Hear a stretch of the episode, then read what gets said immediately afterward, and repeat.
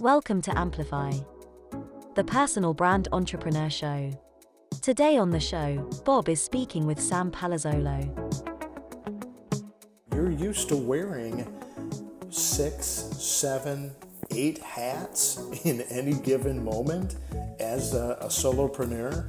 And how do you take one of those hats off and with comfort delegate to another individual?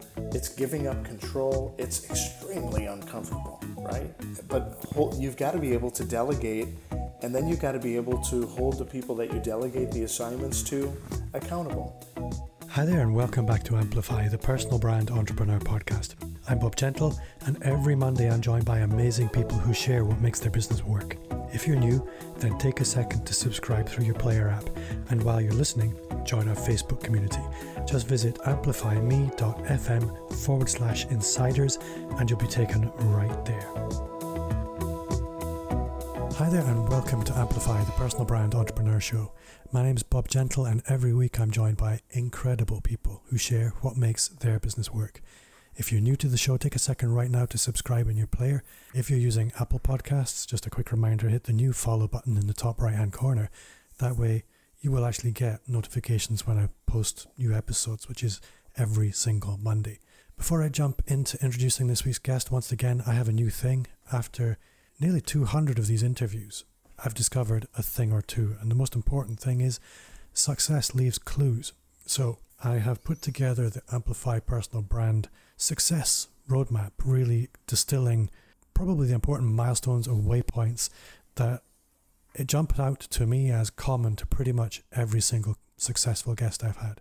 So that's my gift to you, completely free. Head over to amplifyme.agency forward slash roadmap and grab your copy of the personal brand business blueprint. Everything you need to start, scale, or just fix your expert business. So let's get into it. This week, I have living proof that what happens in Vegas doesn't stay in Vegas.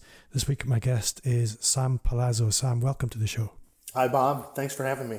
So, I have so much to talk to about you, Sam. So, for those who don't know you, why don't you start just by telling us a little bit about who you are, where you are, and what it is you actually do? Sure. I'll, uh, I'll give you a 30,000 foot overview. We can dig down to treetop level or root level during our conversation, but I spent about 20 years in the automotive industry doing everything from working manufacturing, wholesale distribution, and ultimately retail. Parlayed that experience to go into big consulting. I've worked with Deloitte as well as Aon's Change Management Group.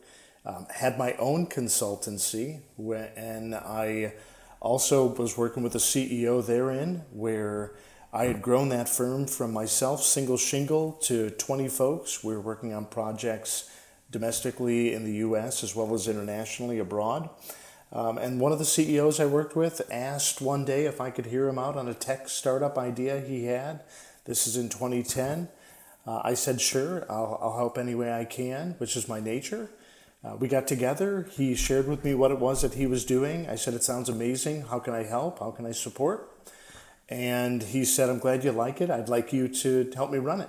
And so uh, I dove headfirst into a tech startup. We raised $8 million straight out of the chute, probably 6 million too much. Uh, but at the, uh, and I helped implement and execute the sales blueprint.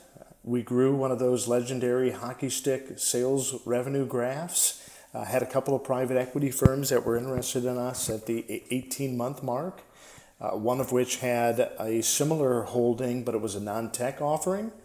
And they're the ones who ultimately acquired us at the 22 month mark. I off ramped at 24, and that's where I started Tip of the Spear Ventures, which is where I'm at today. Uh, Tip is a unique private equity firm. We have two sides of the house.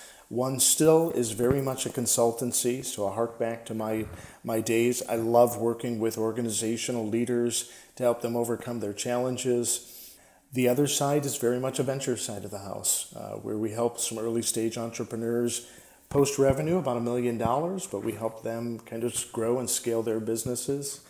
And in 2017, I've, I've always taught at the edu- or at the higher ed level since 2008. I'm an adjunct faculty member at UNLV, where I teach an exec ed course based on my fifth book, which was published in 2018 called the uh, leading at the tip of the spear, the leader. And uh, I formed in 2017 a 501c3 nonprofit that provides executive education. It's called the Javelin Institute. So that's a high level overview, Bob, of, of wh- who I am. And you're right, we're a Nevada corporation based out of Las Vegas, Nevada. Uh, and that's me at a high level. I think anybody listening will be possibly scratching their head thinking, why is Bob speaking to Sam? And I think they would be quite right to say so because a lot of my guests, they are what you would consider the sort of micro business, the, the very small business, the single consultant, single creator. A venture capitalist would not normally be the kind of person that I'm speaking to. But when I looked at your background, when I looked at the kind of businesses you work with, and when I looked at how you work with them and how you run your own business, you are essentially a personal brand entrepreneur. And you're simply doing it in a slightly different lane to a lot of my, my guests. But for me, it's highly relevant because I've been thinking quite a lot recently about that there is a world in which personal brand is very well known. Everybody knows about it. And it's particularly the online entrepreneur, people like that. But when I look at the traditional business community, the sort of the brick and mortar or the startup, it's something that they're less familiar with. And actually, it's still fundamentally important to them. And I thought you would be a really interesting people to speak to about that particularly. And then there are a few other places that I would like to go. But I guess where I would like to start is if you were to maybe di- describe what are the kind of businesses that you are typically working with? Yeah, so so we're pretty industry agnostic. You know, I, I come from the tech space, so technology, whether hardware or software oriented, that's a, a, certainly a sweet spot. But you know, our experience has run the gamut. We've worked manufacturing, we've worked construction, uh, we've worked large organizations, small, north, south, east, west. It, it, it's pretty agnostic. I'll maybe maybe this is where you're going with the question because it, it kind of is you know I want to say a reminder for what it is how you started off the podcast and that is that success leave clues right there are certain skill sets and certain behaviors that leaders have that regardless of the industry that they participate in whether they're leading themselves or they're leading a team of hundreds or thousands um, the success I want to say ingredients are always the same. Those success ingredients, have you ever gone to the extent of actually codifying that in terms of, well, here they are, ABC, roadmap, framework, anything like that? Or is it something that's much more almost like a creative palette that you can see where there are gaps intuitively or instinctively? No, yeah, of course we have. Um, this is one of those things where the 501c3 that I mentioned provides executive education. And, and one of the things that we do from an exec ed perspective is we uh, provide leadership development as well as executive coaching. So, leadership development in the form of either workshops, webinars, either on site or virtual, those types of things but I'm an accountant by training, go figure, Bob. And one of the things that I'm always looking at is, you know, what are the metrics or what are the key performance indicators that we're going to measure against? You know, typically we see in that, that exec ed space that there's not exactly a clear tie back to the, the ROI, if you will, the return on investment, what, what it is that is making someone get better uh, be, and primarily because there's a lot of, I think, touchy feely, you know, how it is that you think and how it is that you feel will make you a better leader. Uh, I'm looking at it from the how do we quantify that? And, and most importantly, what results when we work together are you able to put up on the scoreboard of leadership that show that you're actually improving? So that's, that's where it is that I come from when when we drive forward with those types of initiatives, right? So when you're looking at a leadership scoreboard, for example, to be super crude, leadership is often quite an intangible. But if you're going to have a scoreboard, you're going to have to have tangibles.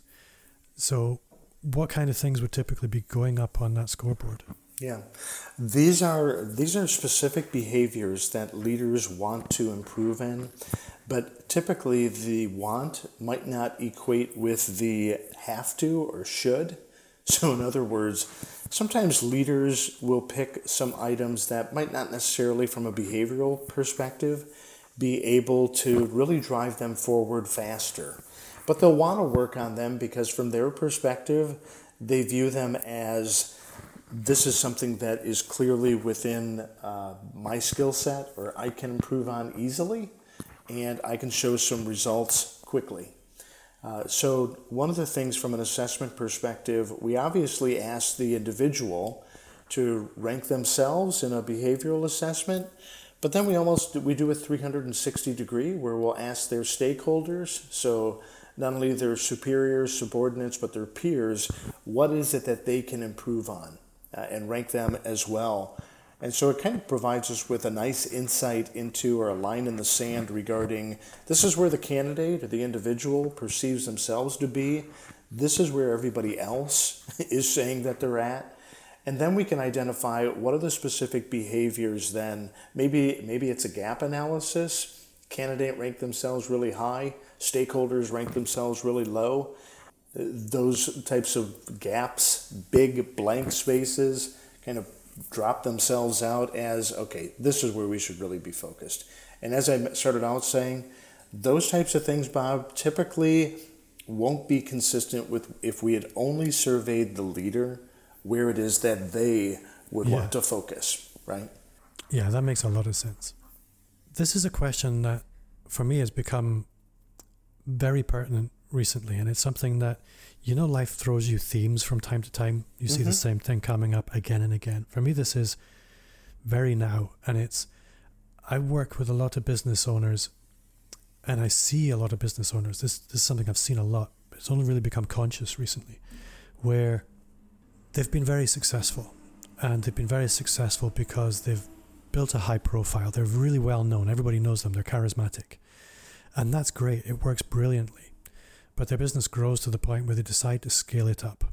And they can scale it up in a small way, they can bring in investment, scale it up in a big way. But there comes a point at which they decide, okay, I've built the business through my personal brand, I got it so far, but that's not going to carry me forward. I need to I need the team to carry the strain.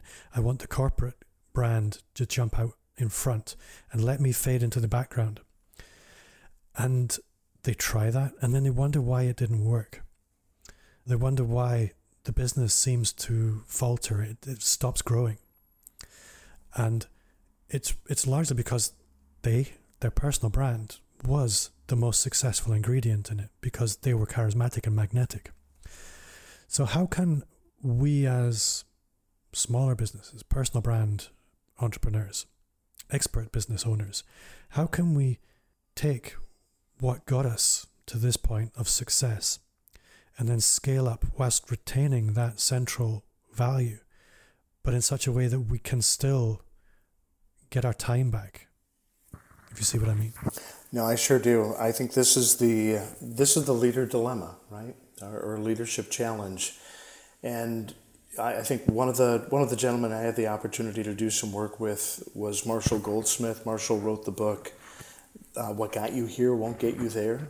Uh, Marshall's the executive coach to the Fortune 100, and you know I, I think it's one of those things where as a leader you're going to experience certain revenue plateaus where your skill set is going to be challenged in a different and new way, even though it's just a different revenue uh, stream. So typically we'll see those revenue plateaus uh, $1 million, $10 million, $25 million, so on and so forth. But at each one of those plateaus, Bob, there's a different need or a different skill set that needs to be exhibited by the leader. Typically, it comes back to you know you can't be everywhere simultaneously or all the time as the leader.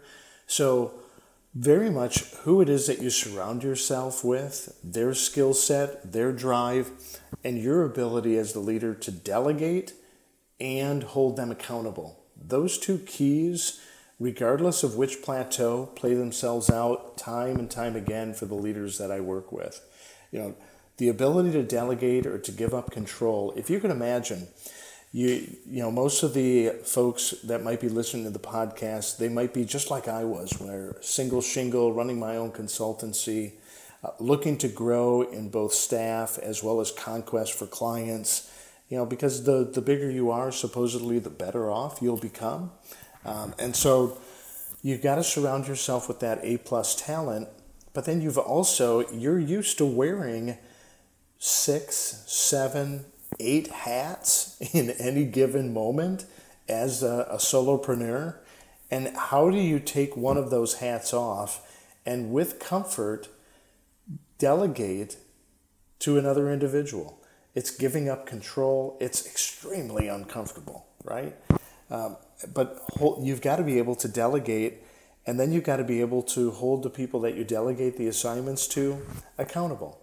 And I'm not talking a heavy handed type of methodology when expectations don't, or results don't produce the same quality level that you do. Um, it's how do you work with people when you maybe didn't communicate as clearly in your mind, you know how to do it, but delegating requires clear communication so that not only you have good understanding of what you want done, but most importantly, the individual you're delegating to, they understand what you want to have done. And you also need to have the conversation, and you might as well talk it out regarding how it is that you're going to hold them accountable. Uh, because if you're on one accountability track and they're on the other accountability track, you're not on the same track. You're not on the same page. Uh, but so, great question you know, it's almost, uh, again, you know, success leaves clues. What it is that we see, regardless of the revenue plateau that a leader is challenged with as they grow their organization, their ability to delegate and hold folks accountable, those are two key areas. There was another thing that popped into my head as you were talking there. This is another area that I see again and again in businesses. And listeners will be familiar with me talking about this. I had a guest on the show called, it's terrible, I can't remember, but she made soap. And your response soap, home based business, yeah, let's, okay, next. It's the kind of thing people need to do when they need to make a buck. It's farmers market type stuff.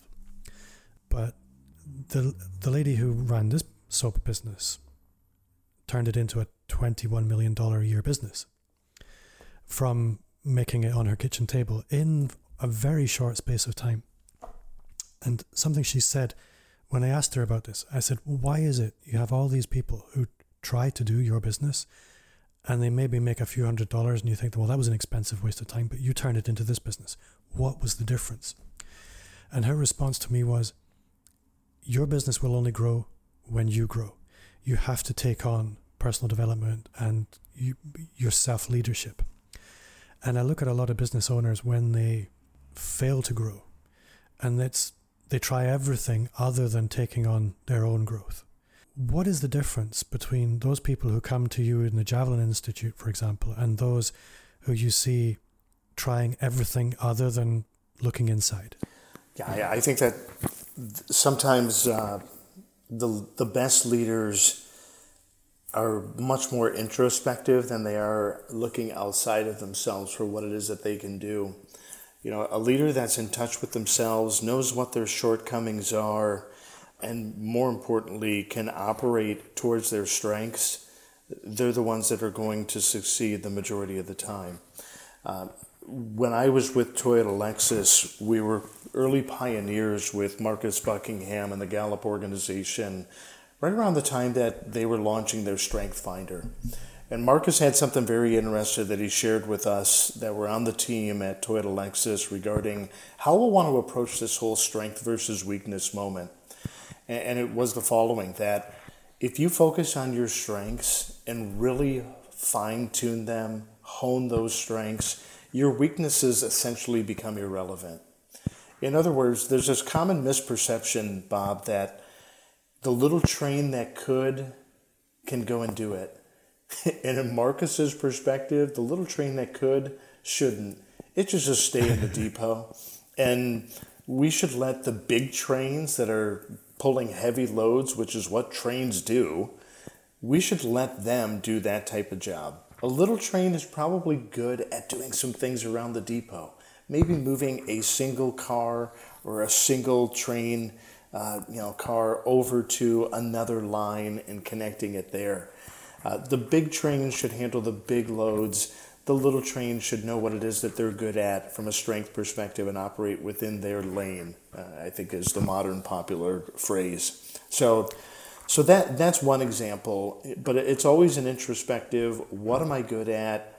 How can I get better at it? The things that I'm not so good at I, am not saying to stop working on them, but find that A plus talent who is great at that. Maybe that's their strength is a better strategy. And the thing that I'm always challenging myself and my team with is there's probably a dollar revenue that's expected that you perform at, a dollar per hour. And if you can put that dollar per hour price tag on yourself, is the next hour of your work product going to achieve that? So in other words, you know, if you if you're a, a mid-level executive or a solopreneur, you probably have a revenue target, right? From your business plan of what it is that you want to achieve for the year. You probably have broken it down into a monthly type of a revenue target and then a, a daily therein. And within that structure, there's the opportunity to say, you know what, the next hour I'm going to focus on my $250 per hour type of revenue production. And if it's not at that $250 per hour revenue production, maybe there's somebody out there that's better at it. You know, and this is where, and I know what it's like having, you know, if you're out there and you're a solopreneur and you're working for yourself and by yourself, there's all kinds of talent that's available out there from a virtual assistant perspective. They can be international. You know, we're, we're communicating uh, via the internet, geographically dispersed. You can do the same thing. Uh, so that way you can offload some of those functions or maybe one of those hats I talked about earlier and, and let it go into the expert zone of somebody else. Uh, so that way you can stay focused on the proper revenue drive that you establish for yourself. You know, as you were talking, I had a big light bulb moment, and I think focusing on what you are good at, it makes so much sense. A lot of people, when they're trying to scale up or level up, they try to push all the balls uphill at once themselves. But the truth is, a lot of the time, the balls that you're best at, where you have a zone of genius, you, you're in a, a comfort zone. And if you want to level up, you're going to need to find a way to scale up where you're operating in your zone of genius. And this will almost always take you outside of your comfort zone. You're delegating on the one hand, that's taking you outside your comfort zone.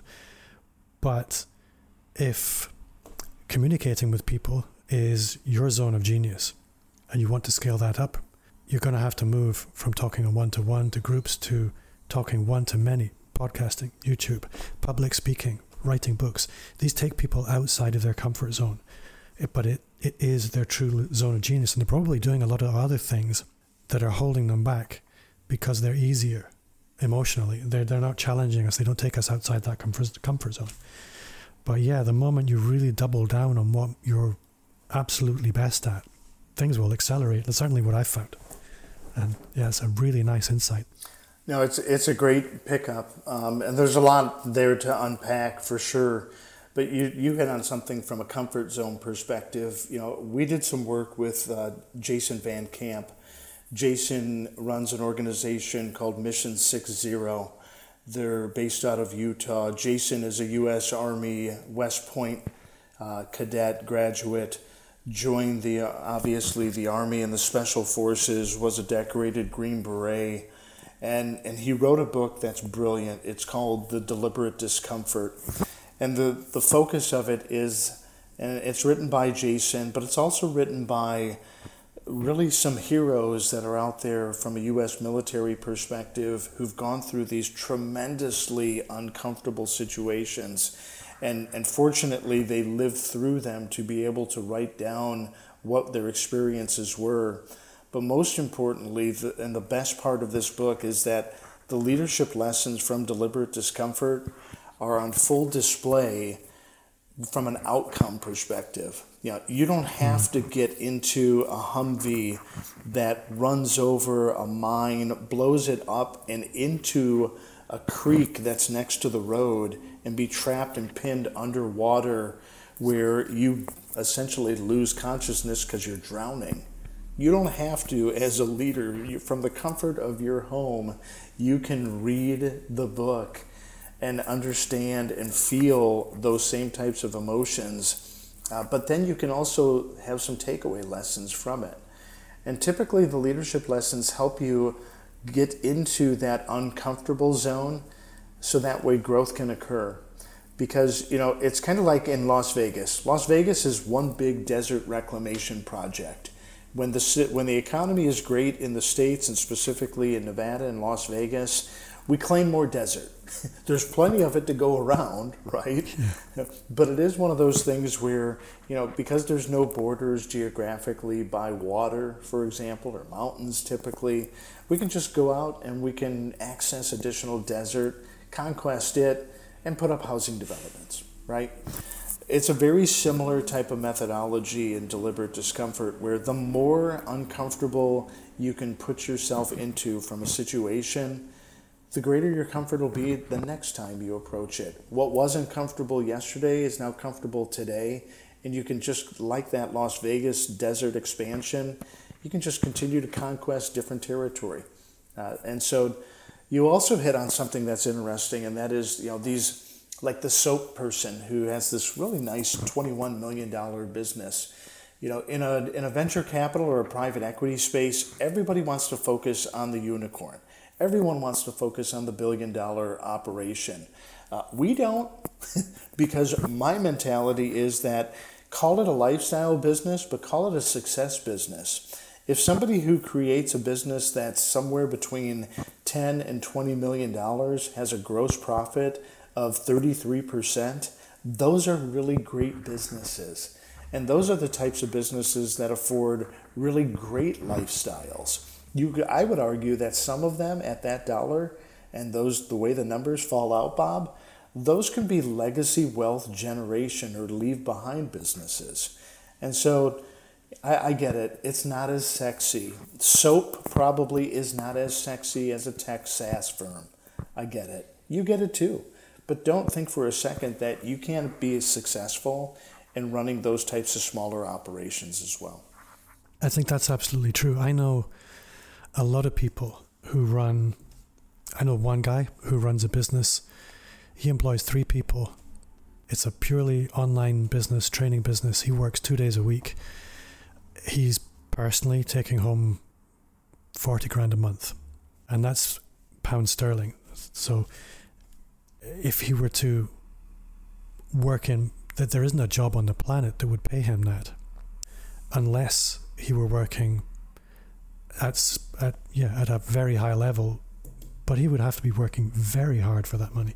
So that's the thing uh, you say a lifestyle business but the lifestyle you can achieve through a micro business can be actually significantly better than the lifestyle you can achieve through traditional routes. So it really is a case of judging apples for apples. I think a lot of people, especially I guess I've I spent a little bit of time working in the incubator space, and you meet people who have the opinion that lifestyle business is almost a dirty word. But sometimes the answer is, well, what a lifestyle, and it's important to remember. Yeah, no doubt. I, I, it's a great point. You know, we we participate with a lot of university incubators. You know, accelerators as well in different geographic locations. You know, I, I still participate in angel group meetings. And, and typically there is the discounting if the entrepreneurial initiative, excuse me, can achieve that billion dollar plus type of an exit. And the reality is there's going to be a handful of those types of organizations annually.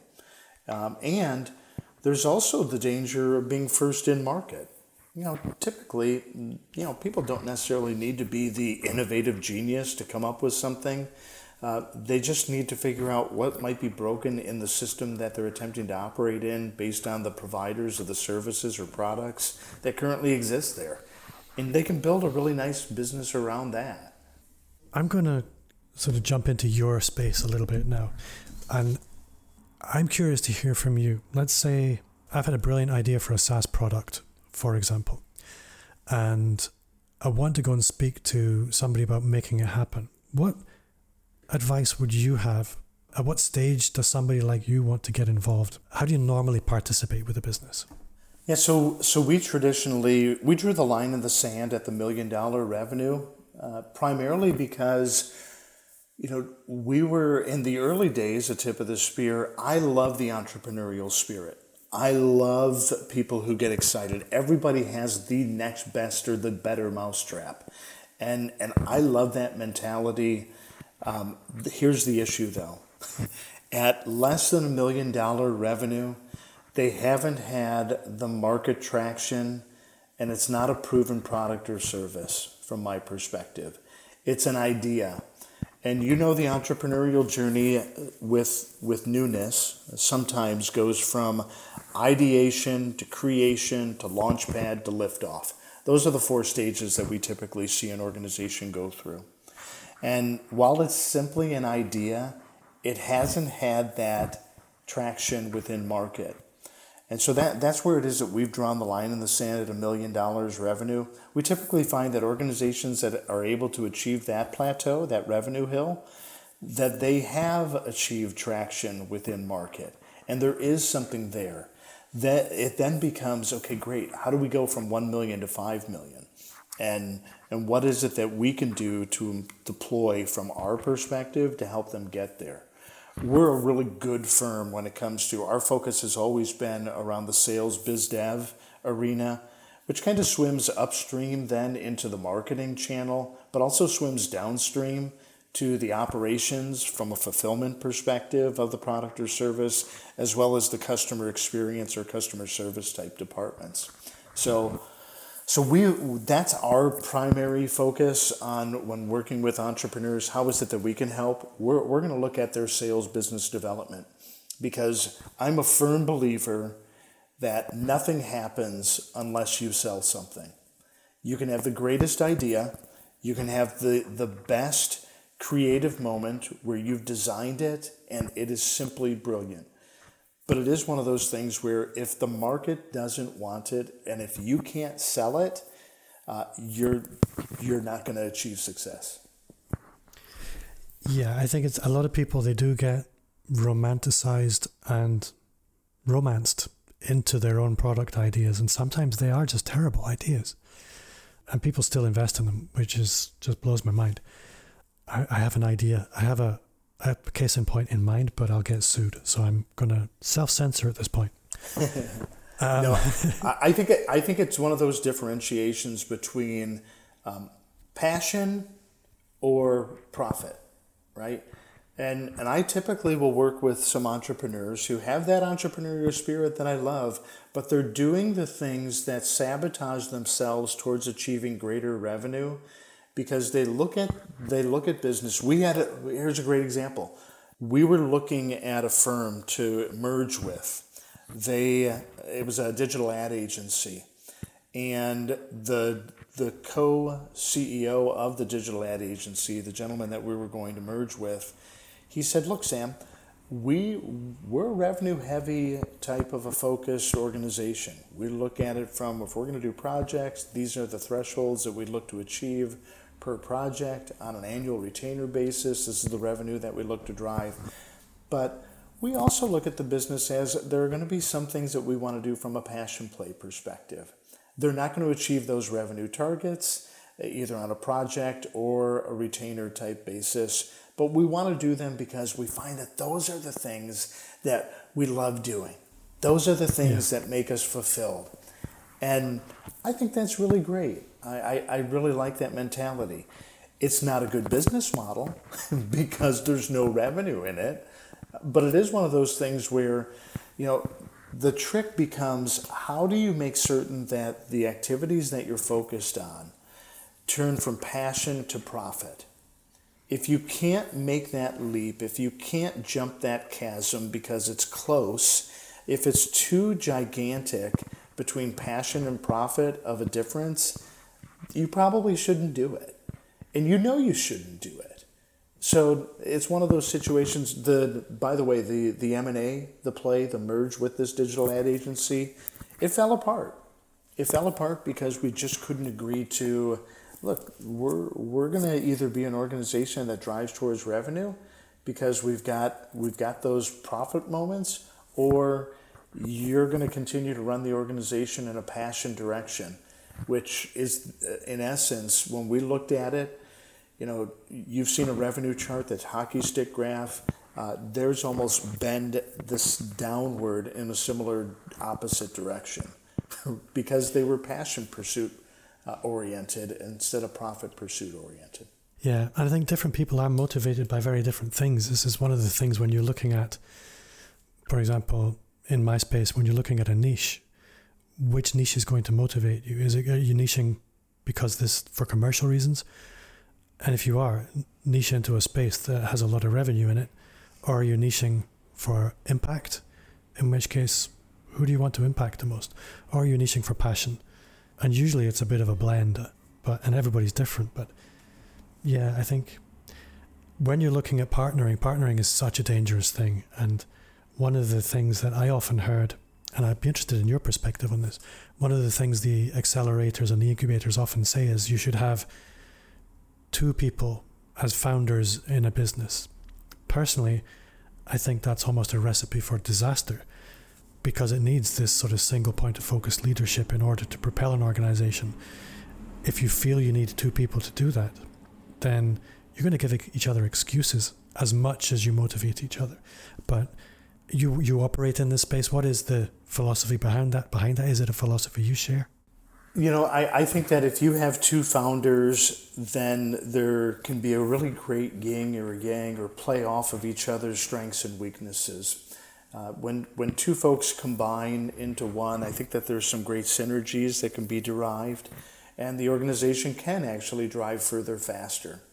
You know, I think that there comes a time though where, you know, sometimes as a solopreneur you need help. We talked about that earlier yeah. joining forces with another leader, as long as you have and are on the same page from a focus, and this is driving towards where we're going, um, as long as there's agreement with that, and great delineation of roles and responsibilities. You know, we had a we had a meeting yesterday with some clients that we think that we found another opportunity for them in their business, but also for us to join forces with them. And so, kind of in a crawl, walk, run mentality, we're looking to explore how is it that we can, here's what we think the opportunity is. How is it that we can combine forces so that we can we can conquest this new area that they're not focused on? We like the market. We want to get into it.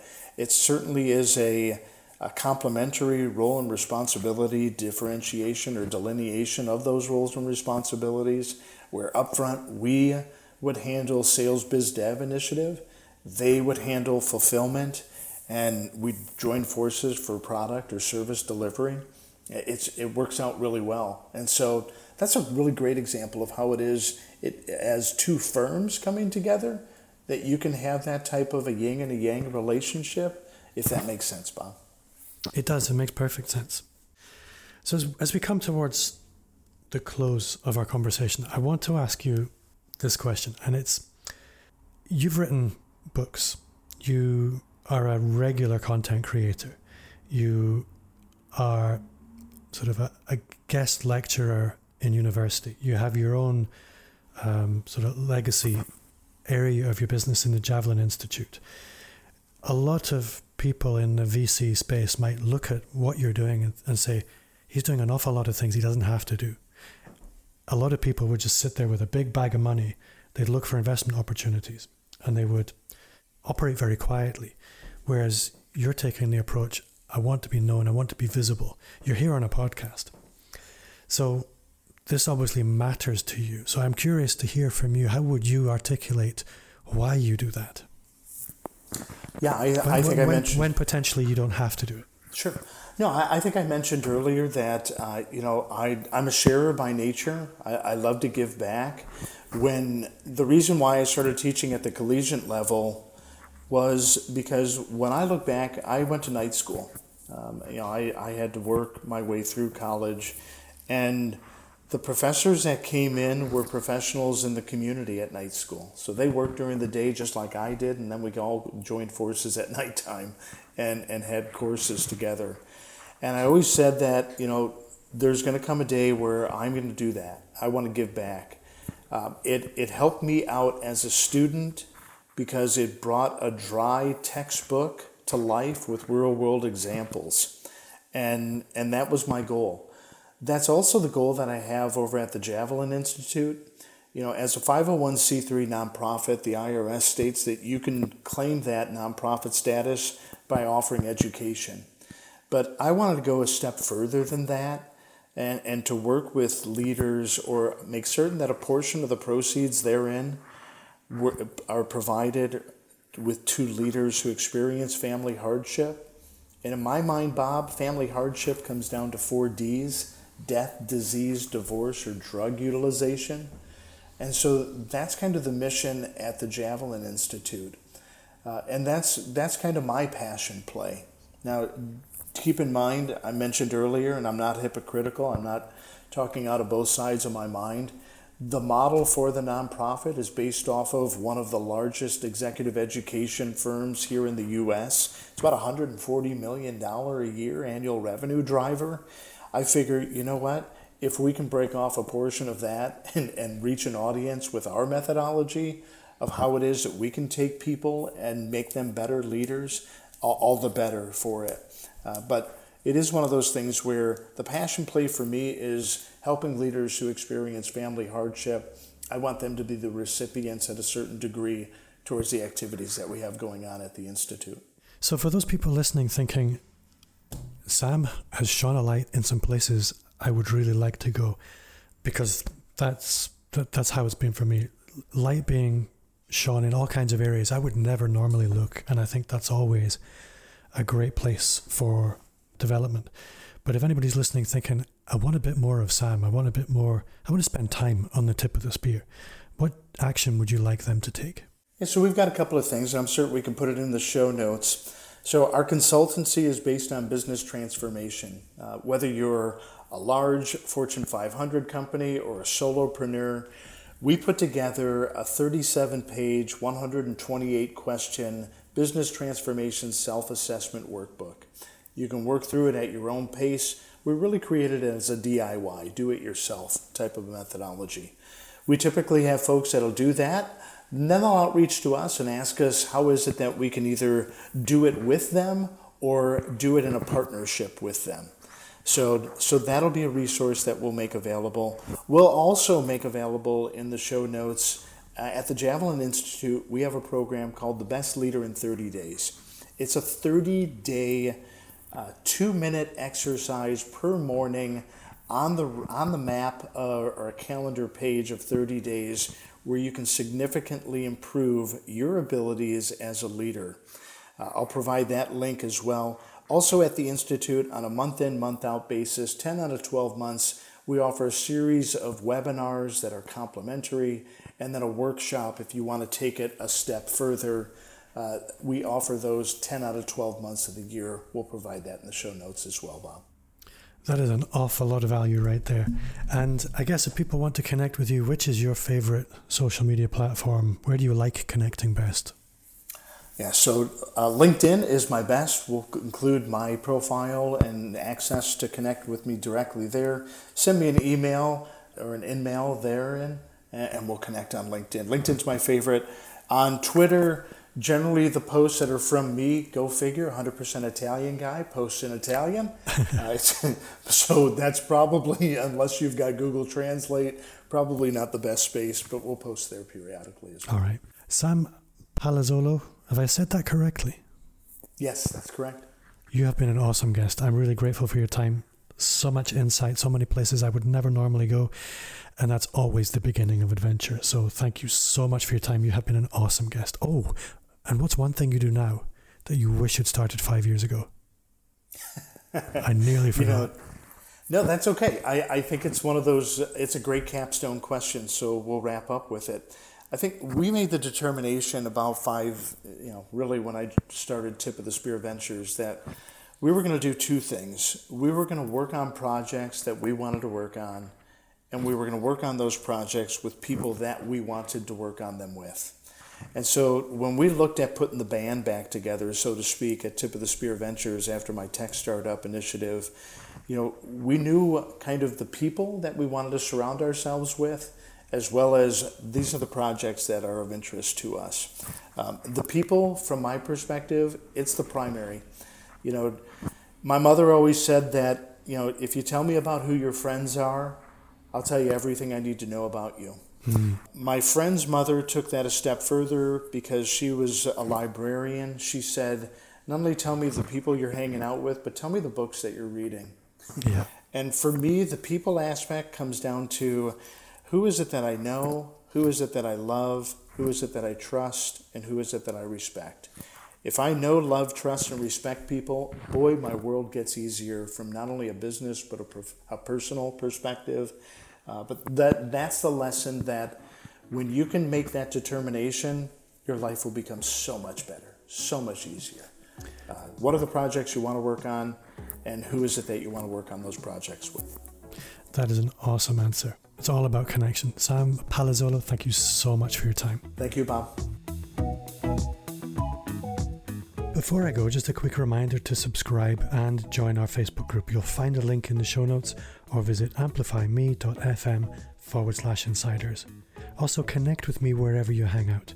You'll find me on all the social platforms at Bob Gentle. If you enjoyed the show, then I would love a five star review on Apple Podcast. It would make my day. And if you shared the show with a friend, you would literally make my golden list. My name's Bob Gentle. Thanks to you for listening, and I'll see you next week.